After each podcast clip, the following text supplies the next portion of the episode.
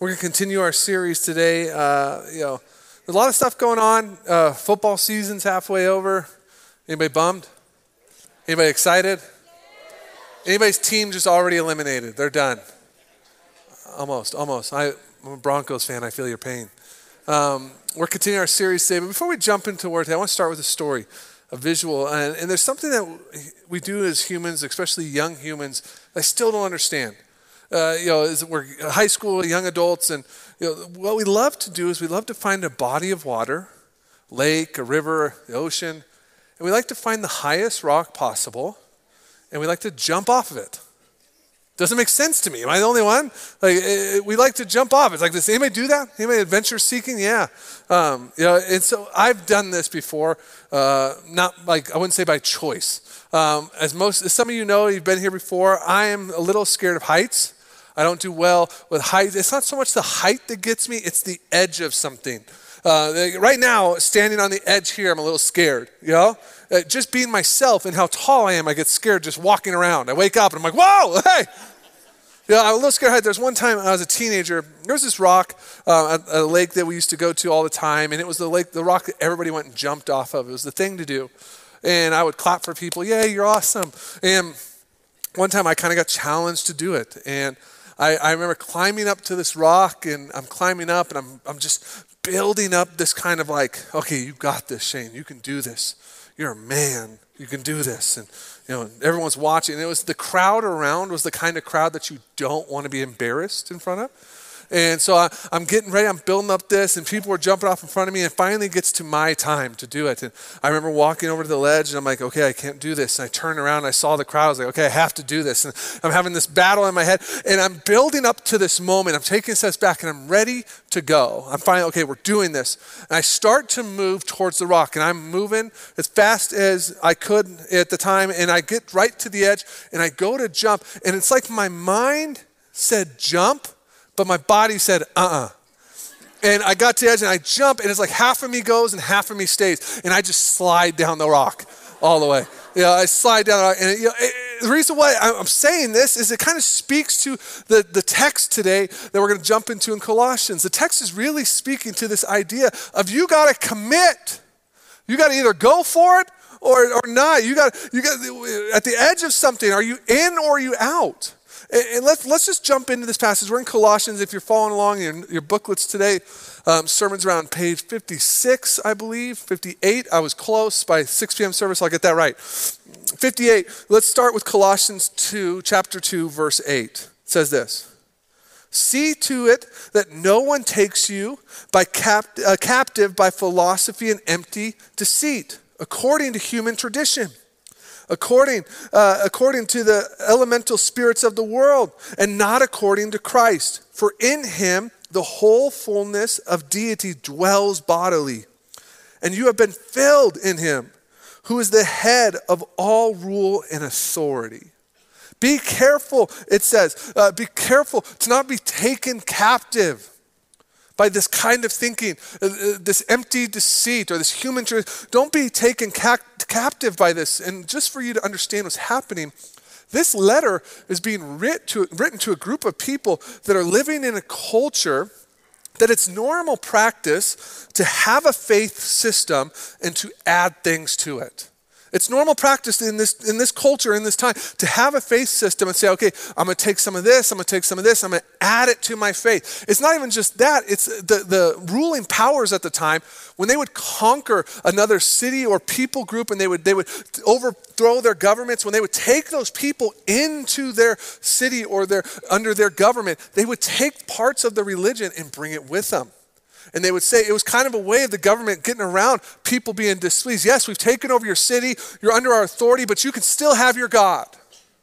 You can still, then they'd be added to the temple, and this is what's happening here. It's this mixing of religious practices, and the Christians are right in the middle of it. The Christians who are followers of Christ, the ones who are proclaiming Christ, they're right in the middle of this culture that is about adding things to their faith. Now, in today's context, we don't have a lot of that. We don't have a lot of, okay, let's add this part of this religion. And, let's be honest, there is some of that in our world today. where we'll kind of take things. Well, I like, I like what this religion practices, so I'm going to add that to my life. I like what this philosophy is. I'm going to add that to it. There is some of that, but what we predominantly do in this idea of mixing and adding to our faith goes more in the line of adding things to our faith that bring us security or comfort. When it comes to trusting God, and when it comes to trusting Christ, it's like, okay, I trust Christ, but I kind of need an escape plan if it doesn't work out.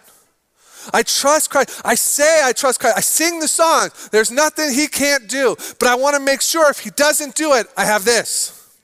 And we add these things to our faith. It's, it's things like this, like relationships. I'm not saying relationships are bad. I'm not saying that you, you shouldn't get married or you shouldn't love your husband or wife. Please don't take that from this part of the message. But when we use relationships as a way to complete us, when, when we, we add relationships, saying, I'm going to have Jesus, Jesus is my rock, but my spouse is also my rock. Uh, my spouse is the one I'm building my life on. My, my significant other is the one that I'm dedicating my time to. When we add that, we're missing the mark. It can be relationships, it can be financial, money. Let's just call it what it is. It's easy to say things like, I trust God with my future, but you know, I, I trust God with my future, and I also trust my 401k right? I also trust that retirement. It's like if, if God doesn't work out, I have a backup plan. And I'm not saying that that idea of saving, I'm not saying anything that is wrong. I'm saying we try to add it into our faith as a way of completing or making us whole is when we're wrong. Does that make sense? It's, it's, it's this idea that says in the scripture that don't be led astray. Don't, don't, be, don't be, let them take you away captive. It's interesting because let's talk about these empty philosophies. It's talking about this traditional thinking of humanity. Don't just believe something because they say it's true. Don't be easily so don't be taken away. Another translation in scripture will sometimes when it says don't be taken captive, it will say don't be led away as prey. Don't be led away as prey that the enemy wants to lead you away from how God designs you to live in reliance to Him. Don't listen to all this stuff around you and say, I'm going to be led into that as prey for the enemy. Makes me think of we have a, we have a young dog. Dog actually just turned one uh, this week. We had a birthday party. Yeah, come on, come on. It's clap for the dog. Um, uh, she just had her birthday party. We threw a whole birthday party, cupcakes, the whole deal. And um, but there's something interesting about my dog. My dog uh, is getting better uh, and is a great dog, great. But one, there's been a little bit of a struggle sometimes to get my dog into the kennel at night. Uh, it's like right when it's bedtime, it's time to go to bed. My dog, when I say go to your bed, my dog sometimes thinks that the bed is under my bed. And she will just go bury herself under the bed so I can't reach her. And she'll just stay there. And in the middle of the night, I'll just hear this tail bop, bop, bop, bop, hitting the bed. And so, what I've started, what, what's an option to do, if I want to get her into the kennel, what I can do is I can go to the edge of the bed and grab some dog treats, and I can put one right outside the edge of the bed. And her nose, she'll get that first treat, and I'll take another one. Come on, keep coming, keep coming. And then we throw one in the cage. She goes in, I slam it behind her. Gotcha! You're like, oh, that's silly, Shane. What does that have to do with us? The enemy does this to us all the time. When it says don't be led away as prey in our faith walk, in our reliance of Christ, if let's say right here, the center of the stage is where I'm supposed to live as a Christian. This is where God is calling me to live, is, is in this area of life. The enemy doesn't come and just grab us and take us way over here quickly. Often what he's going to do is he's going to give us little treats along the way. We'll start with little compromises. Okay, yes, I believe Jesus is the truth. But I'm going to allow this area of my life, I'm going to take a step out of it. I believe the Bible speaks to me today, but this one's not for me. I, I, believe that I'm called to love people, but the world is so broken. I believe that Christ is everything and I should give my life to Him, but there's so much more. And then I find myself just slowly drifting away. And, fi- and then I find myself over here somewhere, and I'm like, what am I doing here? That's where I'm supposed to be. I know God's calling me to live in that area of life, but I'm over here. How did I get here? Anybody ever had that moment where you're just like, how did I end up here? How did I end up in, in this spot? And here's the thing that's just kind of coming to me in this moment. It, it's sometimes even when we're in the midst of something where the enemy's kind of led us astray, just like now, I'm a bunch, a whole lot of people doesn't mean I'm in the right spot. Doesn't mean I'm in the right location. And the enemy will work us over here and he'll get us to this place of just like, okay, now we're far enough away, we're easy prey because we're not living where God called us to live. We're not, we're, we've, we've slowly taken steps away from Him. We've been captured by empty philosophies, human thinking, tradition, life circumstance, and we've moved. And what this passage is saying is, you know what? You got to get right back to where God wants you. And that's between you and Him, where your world is reliant on Him. We're not adding all this other stuff to rely on. Amen? And then we jump to Colossians 2, verse 13. It says this And you who were dead in your trespasses and the uncircumcised of your uncircumcision of your flesh, God made alive together with him, having forgiven us of our trespasses by canceling the record of our debt that stood against us with its legal demands. This he set aside nailing it to the cross.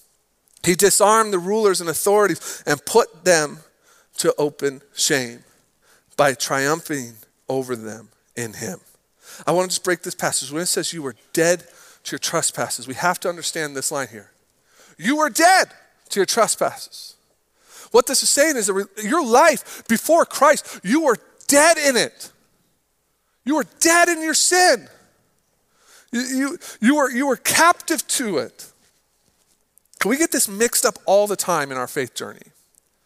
Where we will we'll start our relationship with Christ and we'll walk with Him for a while, but we won't realize that this is not just that I'm on this journey with Christ and I'm becoming a better person or I'm becoming a better version of what I once was. That's not what faith is. Faith in Christ is realizing that the old you was completely dead, and because of the grace of Jesus, you have been resurrected in Him into a new creation.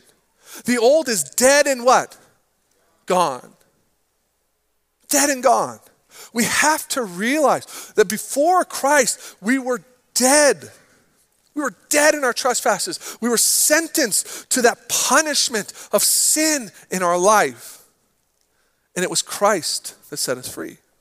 It, it's interesting when you read the original translation of this, when it says, have forgiven us, uh, having forgiven us all of our trespasses. The, the original Greek here actually will translate to the word grace. That, that we, were, we were forgiven by what? Grace that we were dead. We were dead to our trespasses. We were dead in our trespasses. And because of the grace of Jesus, we now live. We have new life in Him. And we have to be willing to put to death the old version of ourselves.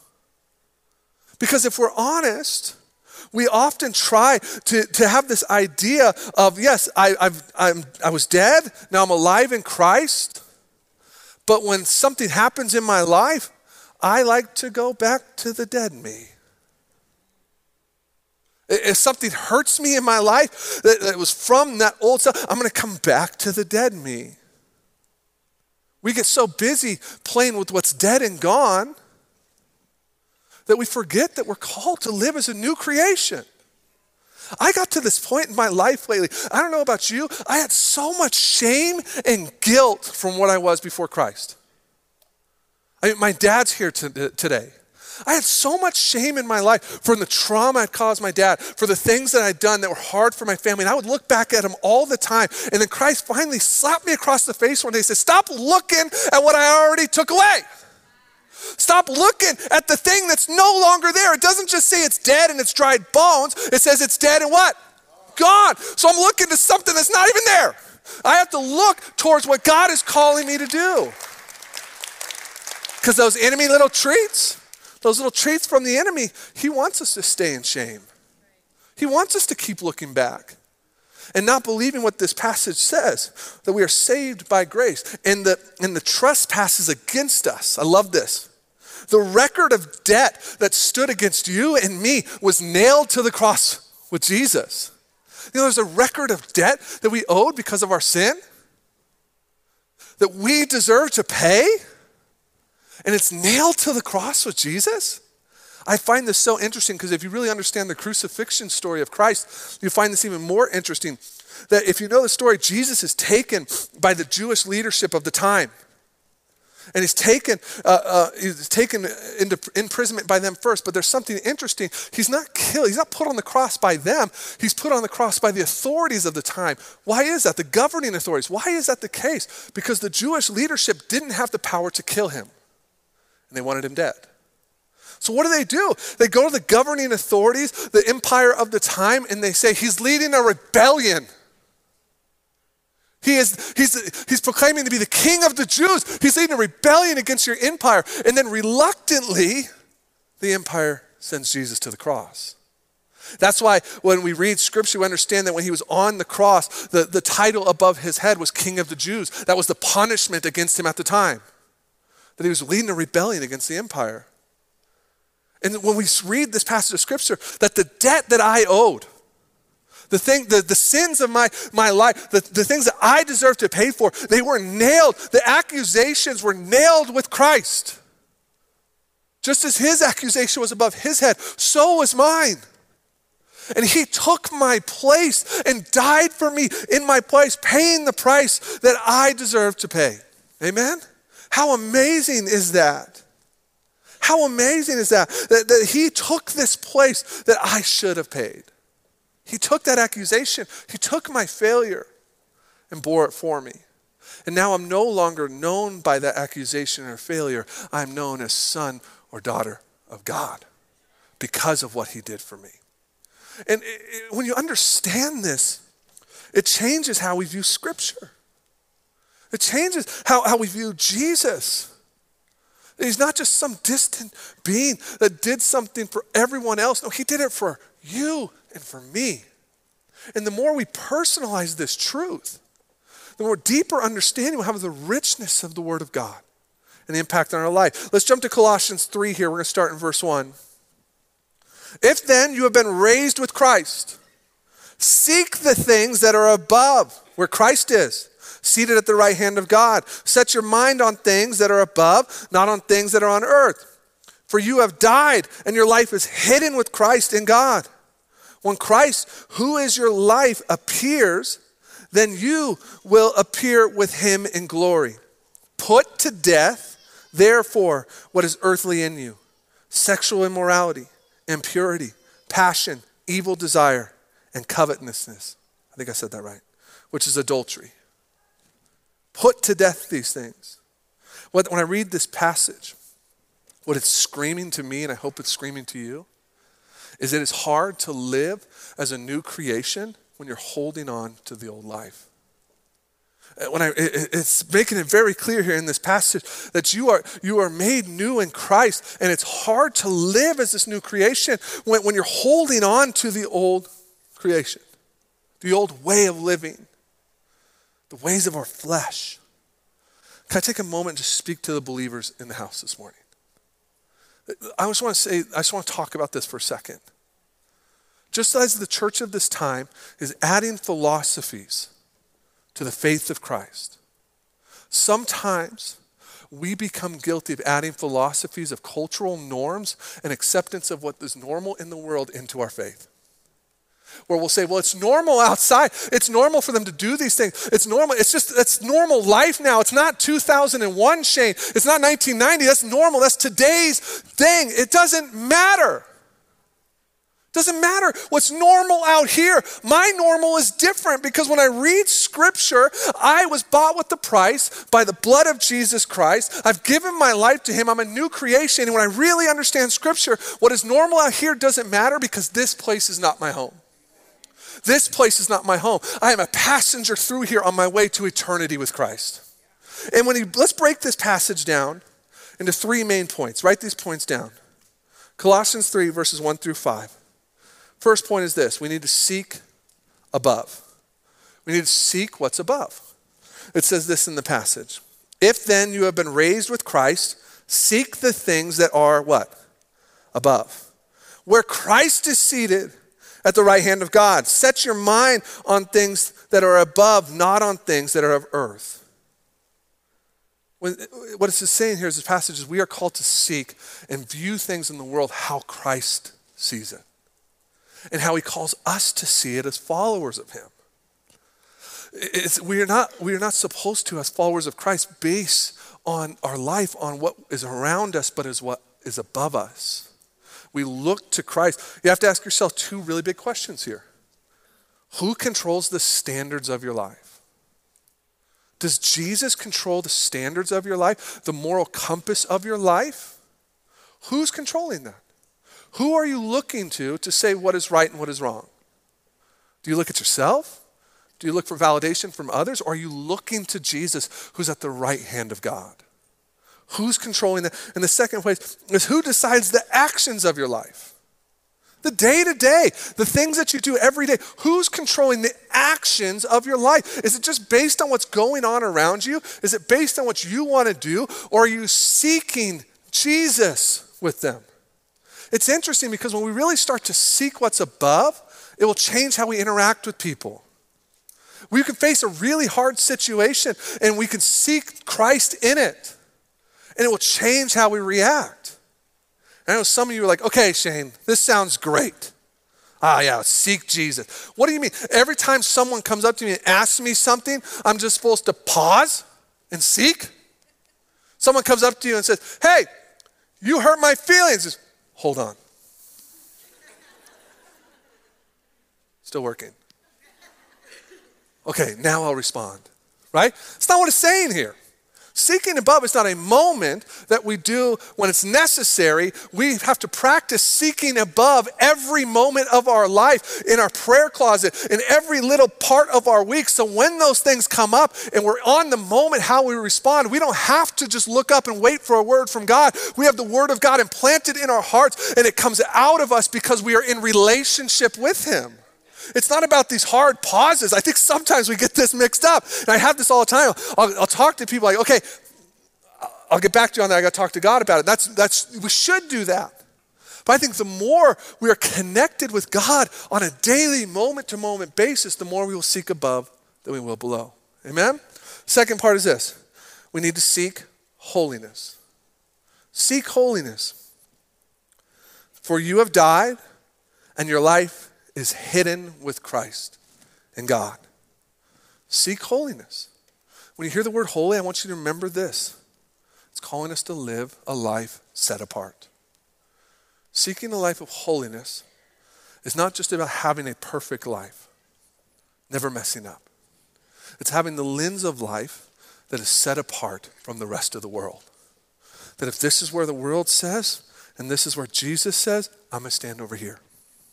I'm going to be set apart.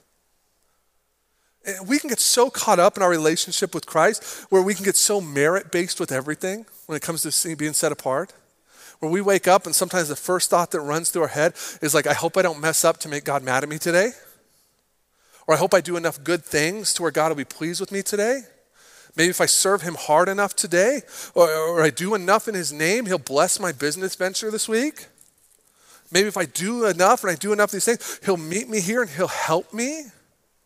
See, here's the amazing thing about the grace of Jesus Christ it's not based on our merit, it's based on His sacrifice. It's not about how much we do or don't do, it's about how much He already did. And the last time I looked and understood Scripture, we are not saved by karma, we're saved by grace. It doesn't matter how good I do or how bad I do. If I am a follower of Christ and I am seeking this life of being set apart, not perfectly, but I'm seeking it, that's what He calls me to do. I should seek holiness. And here's the interesting thing when you do this, people will look at you different. I mean, I'm just, let's call it what it is. Living godly today doesn't fit. Living a life that is seeking after holiness to be set apart doesn't fit in today's world. It's okay. Let me remind you again as a follower of Christ, you're only here for a little bit. You're only here for a little bit. And we're not designed to fit here because we're made new in Christ. We're being, being designed to fit into heaven, to be with Him. It's, and it, it changes how we view everything. When we live a life that's set apart, it's like our heartbeat for this whole campaign for the one. Matthew 25 says, uh, uh, And the king will answer them, Truly I say to you, as you did it for one of the least of these, my brothers, you did it for me.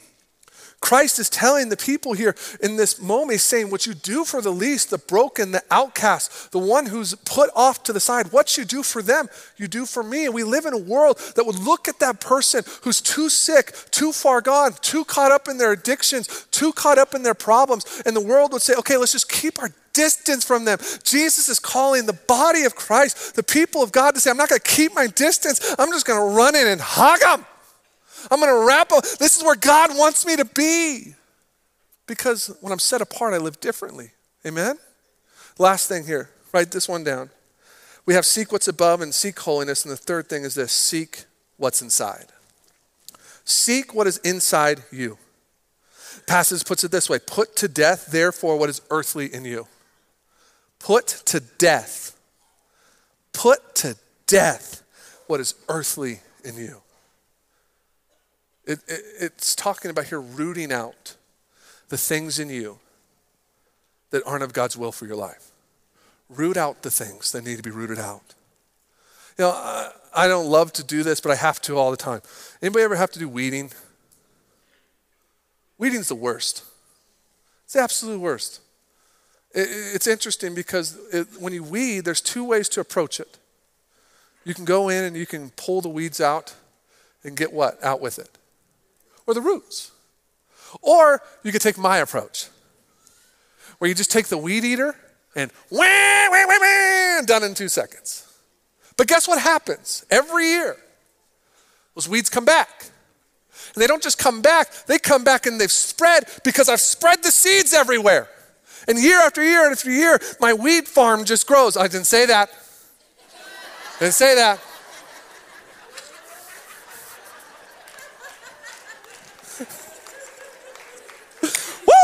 Bring it back. year after year, the plants I don't desire grow. When I'm designed, when, how they're designed is for me to get there and pull out the roots so they stop growing. In us, there's things in us that we just like to weed eat out of our life. I'm just gonna take a break from this. I'm just gonna pause for a minute. I'm just gonna turn, I'm not gonna go to club tonight. I'm not gonna go drink tonight. I'm just gonna, I'm where, where, where? When God, Christ is saying, get in there. Do the hard work spiritually. Look inside yourself and weed it out. Pull it out.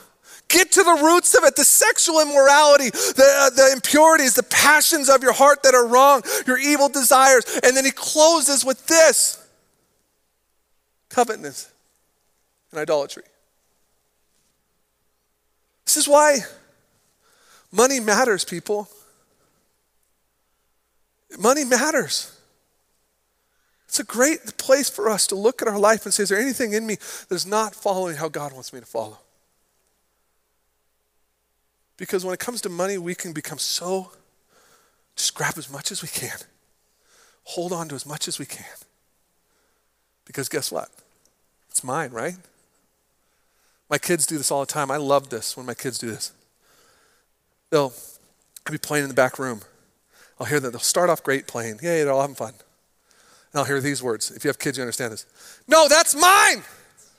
Anybody's kids do that? That's mine. That's my toy. And all the time I'm sitting there and I'm just listening, I just want to yell, That's not yours, that's mine. I paid for that. Did you go to work to earn money for that toy? What did you do to get those blankets on your bed? And then I think to myself, how much am I like this with God? Just, this is mine. This is my, I've worked really hard for this. I, have done so much to get to this point. This is mine, God.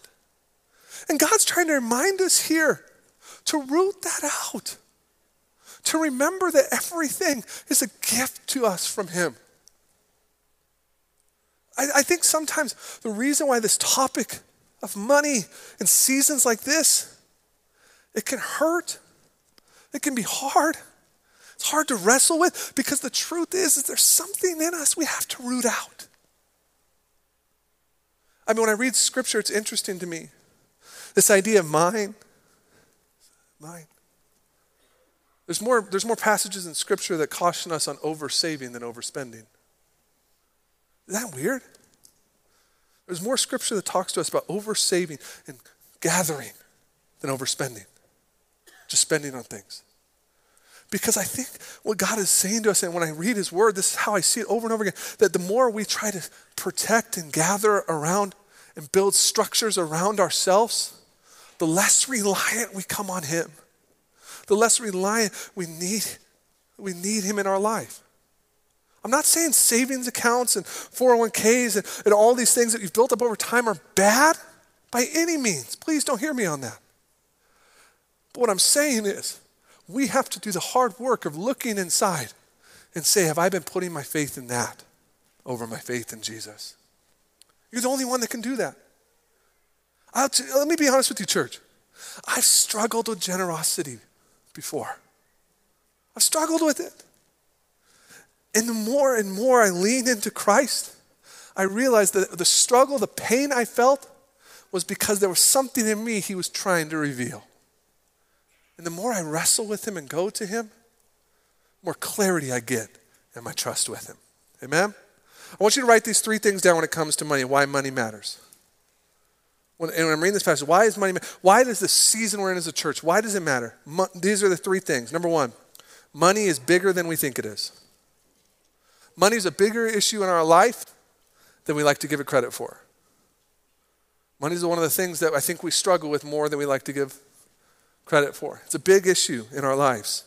Second, our eternity is bigger than our current situations.